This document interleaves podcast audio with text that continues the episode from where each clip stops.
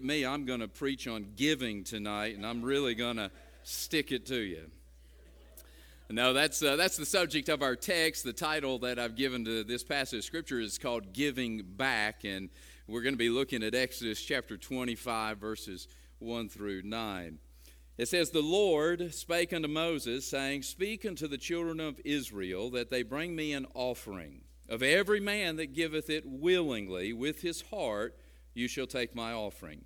And this is the offering which you shall make of them gold and silver and brass and blue and purple and scarlet and fine linen and goat's hair, and rams' skins dyed red, and badger skins and shittim wood, oil for the light, spices for anointing oil, and for sweet incense, onyx stones and stones to be set in the ephod and in the breastplate.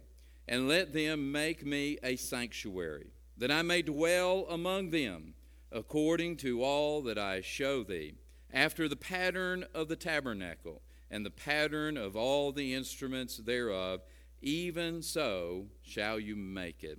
Let's pray. Lord, it is our sincere desire to get to know you better through your word. We understand that every verse has revealed some truth about you or from you. Father, as we journey with the children of Israel through this book of Exodus, Lord, we want to see you more clearly as you revealed yourself to them. And as we begin this section on the tabernacle, I pray, Lord, that you would help us to see you in every part of it and understand that you have made your dwelling with us, not in a tent of cloth, but in a tent of flesh, and that you indwell every believer's heart. Father, I pray and ask that you would help us to understand convictional giving and that we would not be stingy, but that we would be generous with the God who has given us everything. I pray that in Jesus' name, amen. In chapter 24, God calls Moses up on the mountain alone, if you remember where we left off, and God wants to commune with Moses for 40 days. God has more revelation that He wants to give to Moses that Moses is to pass on to the people. God is going to give him a hard copy of the Ten Commandments written in stone by the finger of God, and God has more information to give to him. Chapters 25 through 31 record God instructing Moses about the tabernacle that He wants the Israelites to construct for Him. And so Moses gets called up on the mountain. He's there for 40 days, and the content that God covers for those next six chapters is all about the tabernacle.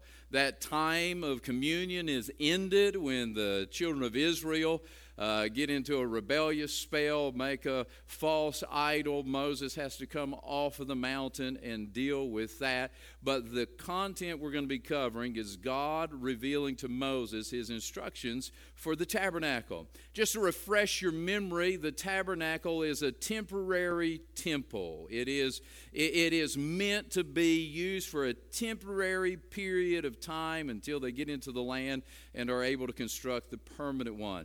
It is a portable sanctuary. And so at this stage in the journey of the children of Israel, they're all living in tents. They haven't made it to the promised land where they will be uh, dwelling in homes that are made out of stone and wood and other permanent materials. Right now, they are all camping out. And so the tabernacle is going to be a portable sanctuary for worship. It's going to be for worship, and it's also going to be a place of sacrifice while the Jews journey to the promised land. Uh, it's some interesting observations to make. God doesn't wait until they get into the promised land to then have them build a temple where He will dwell with them. He wants His people to know that He is with them in the wilderness as well as in the promised land. He is the deliverer that takes them out of bondage, and He doesn't leave them until He gets them safely home. And so he wants us to understand that his dwelling is with his people. This tabernacle is destined to be the centerpiece of the camp of the Hebrews as you think about this group of people, we know a conservative estimate is that there's over 2 million people that is journeying from Egypt to Israel or to Canaan. Well, as you can imagine, that takes a, a pretty big field to camp in. It's going to be a large space that is needed. There's going to have to be some order, there's going to have to be some structure in which it's laid out. And with the tabernacle, all of a sudden, this becomes the centerpiece, and everything else is going to be orientated and structured around this tabernacle. As you think about the camp from here forward, once the tabernacle is built, the tabernacle is at the center. It will be the first thing that is packed up and moved, and then it'll be the first tent that is set up in the new location around the tabernacle are going to be camped the four branches of the Levitical tribe. And so you have the families of Gershon that are going to be on the west. And then you have the families of Kohath on the south, and then the families of Merari to the north, and the families of Aaron and Moses to the east. That's significant because although God is dwelling with his people, he has not sent the Messiah yet. The way has not been made open to him, and so the people go through the priests to get to God. The priests are the liaisons, they are the advocates, they are the go betweens who take the sacrifices and then offer the blood in the temp in the tabernacle to God. And so they surround the tabernacle. There's only one entrance into the court of the tabernacle and then into the tabernacle itself, and it's on the east side. And so Aaron becomes the first high priest. It will be his lineage that continue on the high priest, and it is the high priestly tribe that is camped to the east or at the door of the tabernacle. And so that's the immediate vicinity around the tabernacle. And then fanning outward from there, the 12 tribes will be camped. And so you have Issachar, Judah, and Zebulon uh, camped to the east side. You have the tribes of Reuben, Simeon, and Gad camped to the south side. You have the tribes of Ephraim, Manasseh, and Benjamin to the west side. And then you have the tribes of Naphtali, Asher, and Dan to the north side. So every time they would pack up and move, this is how they would reset up the camp in this order. The tabernacle was at the center, and it was in a relative proximity to all of the people of Israel. And so those Levitical families were camped in the relative proximity. Each of those three tribes to each cardinal direction were camped in a relative proximity to the tabernacle because it is the place where God would be dwelling among them. Uh, one of my favorite book titles that I have down on my shelf. Uh, it's a little small book written, written by Stephen Olford on the tabernacle, and the, the title is this Camping with God. And I think it's such a beautiful, simplistic picture of what's going on here. They are literally camping with God. God is making his camp with them, He has his tent in the center. As a matter of fact, that is highlighted for us in the text in Exodus 25 8. He says, Let them make me a sanctuary that I may dwell among them. This is significant. This is significant because God is present with them in a more permanent way than He has ever been before. So just think back, calculate back from Exodus 25 all the way back through the book of Genesis. Has God ever commanded any of His people to build Him a tabernacle or a tent? Has God ever said that I will dwell with you and have a visible representation of my presence in your midst? No, this is a brand new development. And this is God saying, I am going to be present with you in a more permanent way than I've ever been before. And God wants His people to know that. And he wants his people to be reminded of that. And so he gives them the reminder of the testimony of this central tabernacle. So that every day when they get up and they come out of their tents, they know that they can look towards the center of the camp and they will see that distinct tabernacle, that distinct tent that is unlike any other. As a matter of fact, this is highlighted a few chapters later in Exodus chapter 29, where God really emphasizes the fact that He is dwelling with them, and His dwelling is going to be the tabernacle. Exodus 29, verse 42 This shall be a continual offering throughout your generations at the door of the tabernacle of the congregation before the Lord, where I will meet you to speak there unto you and there I will meet with the children of Israel. And the tabernacle shall be sanctified by my glory. And I will sanctify the tabernacle of the congregation and the altar. And I will sanctify also both Aaron and his sons to minister to me in the priest's office. Verse 45 I will dwell among the children of Israel and will be their God. And they shall know that I am the Lord, their God, that brought them forth out of the land of Egypt, that I may dwell among them. I am the Lord, their God. As we discussed from chapter 24, that was the, the official sealing or certification, ratification of the covenant that God was making with his people. And so God makes that covenant. He issues the conditions of the covenant and the Ten Commandments and the subsequent laws. The people hear it. Moses writes down a record of it. He makes a blood sacrifice. He sprinkles it.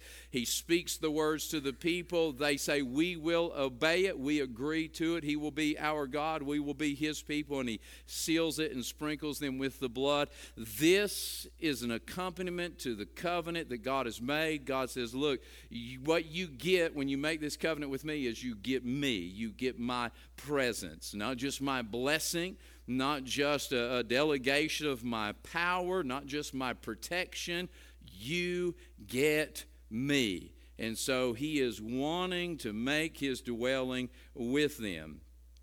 But before I get ahead of myself, I, I, need to go back to the text, which is about God's plan to source the materials for this new tabernacle while he alludes to the fact that the tabernacle is going to be the place of his sanctuary, the place that represents his dwelling with them, the text is actually about the materials that are going to be used, that are going to be needed for the construction and for the furnishing of this tabernacle. God's plan is this to take up an offering from the people of Israel to supply all of the materials. Now, could God supply it supernaturally? Well, as I think back, He, he sent 10 plagues and destroyed a kingdom. Uh, he parted the waters of the Red Sea. He made water come out of a rock. He makes manna rain down from heaven every single day. I'm pretty sure if he wanted to, he could have just deposited the materials. But that was not his plan not because he was relegated to only the resources the people of Israel had, but it actually reveals to us that God wants to include his people in his work. He wants to include people in his work. It's been that way from the very beginning. If you remember all the way back in Genesis chapter 3, when God creates Adam, he then assigns Adam the job of naming all of the animals. Uh, to me, that is a significant, astounding uh, delegation that God gives to Adam because no doubt God could have thought of better names than Adam could. God created him, God knew all the genetic codes and all the families, and yet he includes first man in his work on the earth. And he's not changed his mind since then. Right? When God chose to save the population and preserve the population through one family, Noah, God didn't supernaturally create a boat that would sustain them. He didn't uh, direct him to a mountain that would stand above all the waters. He wanted Noah to be involved in the work. And so he allows Noah and his family to build that ark. The same is true and consistent here. God wants to build a tabernacle where he can dwell with his people, but his plan is to involve and include the people by allowing them to contribute to it. And not only does he want to include them, but he also wants them to invest in the work. He wants them to invest in the work. I, I, I uh, understand this from a parental aspect. Uh, I, as a dad, I understand that it is good for my kids to invest in some of the things that they get. Now, there's some stuff that they don't have to invest in. We buy food and we buy clothes and stuff like that. But when it comes to toys and now motorcycles and cars, even, Dad's going to help, but Dad's not going to pay it all and just give it to them because I know that when they have to invest in it, it has more meaning and more value to them. I don't know the mind of God, but I understand that I'm created in His image, and I think that possibly that is one of the motives in which God is using here when He includes His people and He has them invest in it. He knows that it is going to be more valuable, more meaningful to them if they have actually invested in the work. But you know, sometimes people object to giving. Sometimes people get really offended at the idea of being called upon to give an offering. I've heard people complain in my ministry about, you know, going to church and they shove the offering plate right in your face and expect you to, to give an offering. And while that's not not the motive of, of our church or any church that I've pastored, I can't speak for every church. There are some people who simply recoil at the, at the, at the suggestion that they should give some of their hard earned money. And the reasoning goes like this uh, uh, I worked for my money, nobody gave it to me. Why, why would I just give it to somebody else? Well, God knew that this would be an area of struggle for us. Right? It's not easy to give your money away. I, I don't like paying taxes. I, I don't like uh, spending money on things that are unnecessary. And so there is this natural aversion to the idea of simply just giving money away, especially if you calculate how many hours you have to work to earn it. And so God knows that about us. He knew that about the people of Israel, and He actually addressed this with the, the Jews in Deuteronomy chapter 8. He's giving them a warning about getting into the land and getting prosperous and, and forgetting about God and investing in His work. And He said this in Deuteronomy 8, verses 17 and 18. He says, If you say in your heart, My power, and the might of mine hand hath gotten me this wealth. He says, But thou shalt remember the Lord thy God, for it is he that giveth thee the power to get wealth. You see, we've got to take it back a degree. When we object to giving to God, we're only thinking about what we did to get the money. Well, that cost me blood, sweat, and tears. That cost me X amount of hours. That cost me this many dollars in the training that I got at college or institute or whatever it may be. But we've got to back up a degree and say, hold on a minute, where did I get the power to do the work? Where did I get the natural intelligence to be able to run these programs or to process this information? Where did I get the opportunity to get this job or start this business? You see, there's a prima factor in back of all of that, and it is God who gives us the power and the ability and the opportunity to get the wealth. And again, yes, we work for it and we make an investment in it, but if we think think that we are self made men and women, we are absolutely delusional because without God, there would be no you or I. And so, God reminds them of that. The children of Israel could have argued that they worked for what they had to and, and that they didn't want to give it away. Remember, they were slaves in Egypt. They worked hard every single day. The Bible says that their work was with rigor and they were considered to be slaves. They weren't getting paid wages for what they were doing. As a matter of fact, they didn't get any compensation until they left uh, Egypt. They could have said, you know what? Uh, that's, that's not even fair compensation for the work that we've done. That's not fair compensation for the generations of slavery that we've spent in Egypt. That's not fair compensation for my parents, my grandparents, my great grandparents, my great grandparents who all died as slaves working for uh, the Egyptians. I mean, they could have very easily balked at the idea of God asking them to give their goods to His work. But do you remember that it was God that provided everything that they had?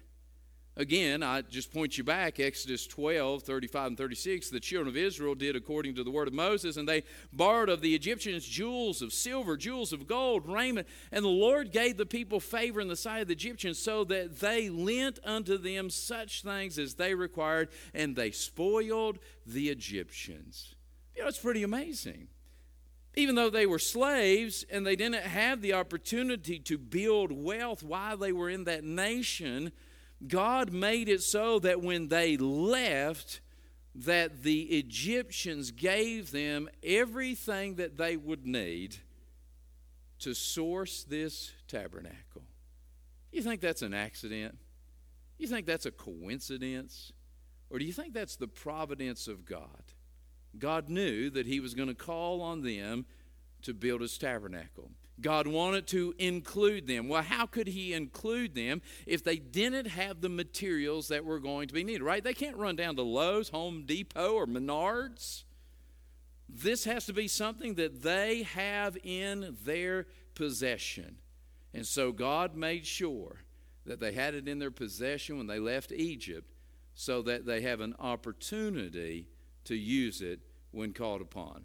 And so God asked the Hebrews to give back a portion to Him. And that's what it is. When you and I think about giving to God, we ought to always think giving back to God. You see, because it, it didn't originate with us, it originated with Him, and it comes to us, and it comes through us. And He lets us keep most of it, right? And He does ask for us to give a portion of it back to Him so that he can accomplish his work on earth through the human instrumentality that he's designed.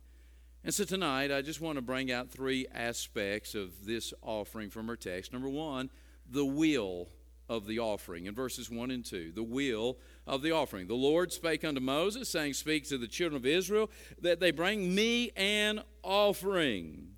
Well, you know, it's clear that it's God's will for them to give this offering, right? I've had a few discussions about whether the tithe is New Testament or not. Oh, you know, tithe, that's in the Old Testament, it's not in the New Testament. Well, you know, that's a conversation I beg to differ. I find it in the New Testament. Uh, but the point is this you can't argue the fact that it was God's will for these people to give. God spoke to Moses and said, Moses, tell the people, take up an offering for me. Take up an offering for me. And so it's the will of God that they give. It's clearly the will of God that they give. But here's how good God is God doesn't just simply will it and force his will upon them. He could have made it so. He could have made it a taxation, could he not? Do you know that's what they did in early America? When the Congregational Church, the branch off of the Anglican Church in England, left the oppressive uh, church and came here for uh, reform, that they started uh, state churches and that there was a tithe tax that people had to pay. And so you were required to pay a tax that went to the church. Well, you know, God could have done it that way. He could have made it a tax. Everybody has to give X amount. But he doesn't do that. You see, because it's not just the will of God, it is also that God wants it to be given by the will of the people. Notice the last statement there in verse 2 of every man that giveth it willingly. You might want to circle that little word, willingly with his heart you shall take my offering willingly. You see, it is God's will for his people to give to build this tabernacle. But it is also supposed to be the willingness of the people who give it. That's how God wants his giving to be done. That's what he says in in 2 Corinthians chapter 9 that, that God loves a cheerful giver. Let every man purpose in his heart what he will give because God lives, loves a cheerful giver. Don't, don't give grudgingly and, and don't give out of necessity. God wants us to give willingly. If you give back to God, He wants it not because you feel super obligated or, or guilted into it or, or, or in some strange way think that you are contributing to your salvation or your eternal security. No, He wants us to do it as an act of our own free will, that we are willing to give out of our possessions and out of our prosperity back to Him. By the way, this was not a one off by God. And sometimes we read something that happened one time in the Old Testament, and we understand that it's simply a description, it's not a prescription for how it's going to happen every time. But then there are other things that happen in the Old Testament, and they happen repeatedly again, and it's establishing a pattern. Uh, this is the exact same program that was used when the temple was built. If you've got your Bible, hold your place in Exodus and go with me to First Chronicles chapter 29. The entire chapter is about the fact that David is taking up an offering to get the money and the materials for the temple that his son Solomon will build. But if you just glance through this chapter, you will notice that there is a repeated word. You find it in verse 5. Who then is willing to consecrate his service unto the Lord? You find it in verse 6 that the rulers of the king's work offered willingly. And then we find it in verse 9. Then the people rejoiced for that they offered willingly, because with perfect heart they offered willingly to the Lord. We find it again in verse 14. But who am I? And, and, what is my people that we should be able to offer so willingly after this sort? For all things come of thee, and of thine own have we given thee. We find it again in verse 17 uh, near the end of the verse As for me in the uprightness of mine heart, I have willingly offered all these things, and now have I seen the joy of thy people which are present to offer willingly unto thee. I'm telling you, it's a pattern with God. It is God's will that God's people give. And it is God's will that God's people invest in God's work on earth but God wants us to do it willingly. We ought to be willing givers when it comes to doing God's work. Number two, the worth of the offering. In verses 3 through 7, we have somewhat of a cataloged list of the types of things that are being taken up in the offering, right? He doesn't want mismatched sandals. He's not asking, right, uh, for people's old robes. Uh, no, he's very specific about what he's asking. There's a mission to accomplish. And he says in verse 3 This offering which you shall take of them shall be gold, silver, brass, blue, purple, scarlet, fine linen, goat's hair, ram skins dyed red, and badger skins and shittim wood, oil for the light, spices for anointing oil, and sweet incense, onyx stones and stones to be set in the ephod and in the breastplate. And so God asked for some very valuable commodities. This is not just stuff that was tossed around and laid around or stuff that you could just find anywhere or pick up off the ground if you went for a leisurely walk in the wilderness. These were the treasures that people kept in the hearts of their tents. These were the things that they buried under their beds to keep them safe from marauders and from thieves. These were the heirlooms that they would pass on to their children. These, these were their hopes in their futures as they are going out like pioneers and they're going to be settling in a new land and they have dreams of starting businesses and starting lives and starting farms and doing all of those things. These are valuables. And I would say to you that they are just as valuable to them as they are valuable to us today. Gold is still valuable, silver is still valuable, brass has value, these linens, these cloths have value, these precious stones have value. And I would say this to you it is the value, the cost that makes it an act of worship. That's what makes it an act of worship. So why would God do that to them? I mean, why wouldn't He find a more affordable way to build that tabernacle, right?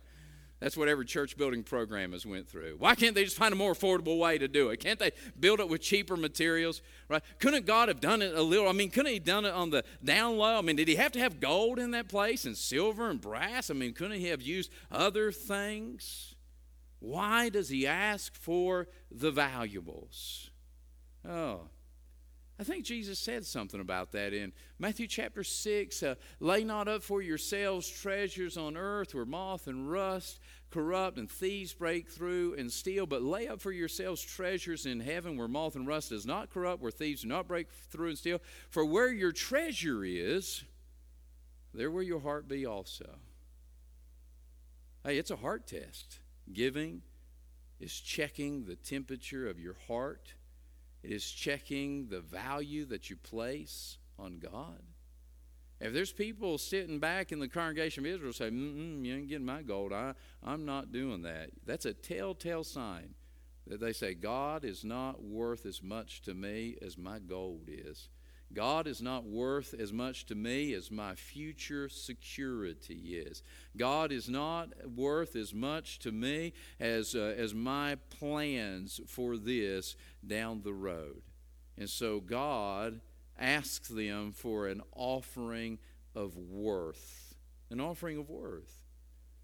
Do you remember David expressed this in 2 Samuel chapter 24, David had sinned against God. He had numbered the people, and God says, Judgment coming. You, you pick your poison. You can have a famine of so many years. You can be laid siege uh, uh, for so many months by your enemies. Or I can send one of my angels through and take out a number of your people. And so David figured his best option was with the God who has mercy. And so the angel came through Israel and laid down thousands of people dead. And it was at the threshing floor of Ornan where the angel finally stopped. And David says, I want to buy this piece of property. I want to make an offering to God. And it's believed that it later becomes that future site of the temple that is built there. The man who owns the property was he's kind of like the, the, the last person we're waiting on to get saved, right? You've heard that theory that, that when the last person who's supposed to get saved gets saved, that's when the rapture happens. And I've heard people describe that, you know, they kind of make it to heaven with the seat of their britches smoking, like, whew, that was close, barely made it in. Well, you know, that's how it was for this man and his sons as they were threshing. The, the angel was there to slay them, and it was right there at that point where he stopped and so the man who owned the land said, King, I'll give it to you. I'll give you the land, I'll give you the implements, I'll give it all to you. And David says, No, I will not offer something to God that costs me nothing. Put a price on it and let me pay for it. That's the worth of the offering. it, it is showing that God is of greater value to us than our stuff or than our bank account or our retirement fund. Yes, it costs us something to give. Sure, you could use that money for something else, whether it is uh, leisure, whether it is pleasure, whether it is investment, whatever it may be. There's no doubt you could use it for something. But when we decide to give it to God, we're saying, God, you're worth more than this. And I'm going to give it to you willingly. The third aspect of the offering is the work of the offering. We find it in verses 8 and 9. Let them make me a sanctuary that I may dwell among them according to all that I show you in the pattern of the tabernacle and the pattern of all the instruments thereof. Even so shall you make it. The offering accomplished the work of building the tabernacle. That's what it did. What's this offering for? Well, it wasn't just so that there'd be a big pile of jewels and linens and materials laid up in a heap offered to uh, God. It was so that the work could be done. God has a work that He is doing. He wants to build a tabernacle where He can dwell among His people. And so it is the offering of God's people that accomplishes the work of God on planet Earth. And again, this is one of those things that we see as being patternistic in Scripture because if we look ahead, it was offerings that accomplished the work of the building of the temple in 1 Chronicles 29. As we just read, they gave gold and silver and stone and all the materials and the workmen that were needed to be done. But then we find that after some years, the temple went in disrepair as the people of Israel rebelled against God. And it was offerings from the people that accomplished the work of repairing the temple under King Josiah in 2 Kings chapter 22. If you remember, uh, they had let the, the temple go in decline. They had, they had, they had robbed it of some of its fine materials to pay off other kings that were a threat to them. Uh, the, some of the boards were overlaid in gold. They had pulled up and stripped out. And so the temple was actually in disrepair and they needed to repair it. What was their solution? The solution was to take up offerings from the people to provide for the work. Well, God's not building a tabernacle or a temple today, but you know, He is building a church. Jesus said in Matthew 16, 18, I will build my church, and the gates of hell will not prevail against it. Now, there's no doubt that Christians can get into an edifice complex where they're all about their building or their buildings and they take great pride in it and they pump the majority of their money into it. That, that's never what God intended. The, these are all supposed to be functional. We try to make them uh, relatively nice so that they reflect the seriousness that we have about God. We, we want to give them a, a certain sanctified air about them so that it's different than other rooms that you would go into. But look, the, the goal here is not to have the nicest building in Atkins. The goal here is not to have the biggest building or the shiniest building or the best decorated building. This building is simply a tool that we use to make disciples of Jesus Christ. It's a gathering place where we can bring people in to share the gospel and preach the gospel with them. It's a place where we can make disciples by teaching God's word consistency uh, consistently. It's a place where we can do outreach from and have a visible presence in our community the church that Christ is building is not simply a building, it is the body of Christ that is doing the work of the Lord in the earth.